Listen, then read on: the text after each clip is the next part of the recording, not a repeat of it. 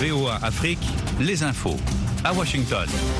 Il est 11h ici à Washington, d'ici 16h en temps universel, 18h à Bujumbura. Merci d'écouter la voix de l'Amérique. À ce micro, Mohamedou Oumfa pour vous présenter un bulletin d'information. En RDC, de nouveaux combats opposent ce dimanche l'armée congolaise aux rebelles du M23 à une vingtaine de kilomètres au nord de la ville de Goma, dans l'est du pays.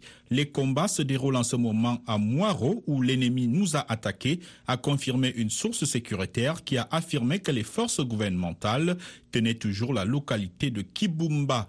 Rappelons que les premiers soldats kenyans sont arrivés hier à Goma dans le cadre d'une force régionale est-africaine. Le lieutenant-colonel kenyan de Denis Obiero pardon, a déclaré aux journalistes que leur mission était de mener des opérations offensives aux côtés des forces et d'aider à désarmer les milices. Il a précisé que le contingent kenyan travaillerait aux côtés des organisations humanitaires.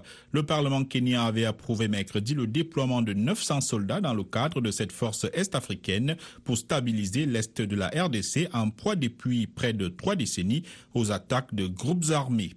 Et pour en finir avec la RDC, ajoutons que des pourparlers de paix sur la situation dans l'Est doivent débuter le 21 novembre à Nairobi, a annoncé ce dimanche le AC, la communauté des États d'Afrique de l'Est.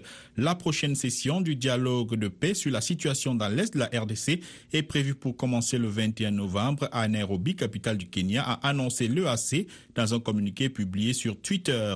Ni les participants ni la durée des discussions n'ont été précisés.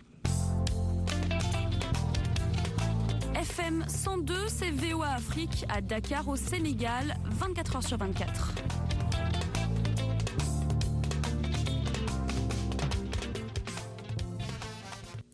L'Afrique du Sud a annoncé ce dimanche qu'elle allait faire pression pour que l'Union africaine obtienne un siège au G20 dont les dirigeants se réunissent la semaine prochaine en Indonésie.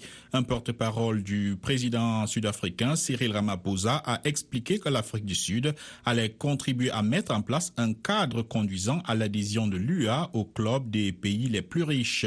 L'Afrique du Sud est pour le moment le seul membre africain du G20.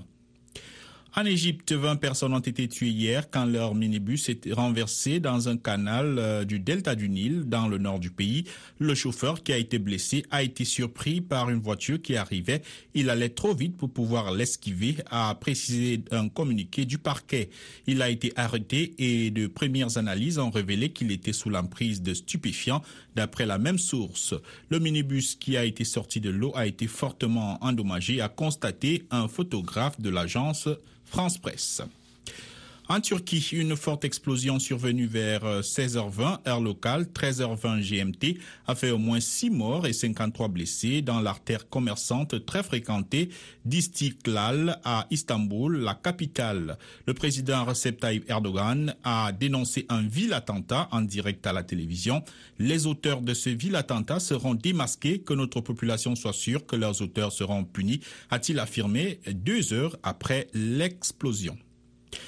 Le président Joe Biden a atterri ce dimanche sur l'île indonésienne de Bali pour le sommet du G20 qui rassemble les plus grandes économies mondiales. Sa participation au sommet sera précédée euh, lundi par une rencontre avec son homologue chinois Xi Jinping et plusieurs autres entretiens bilatéraux.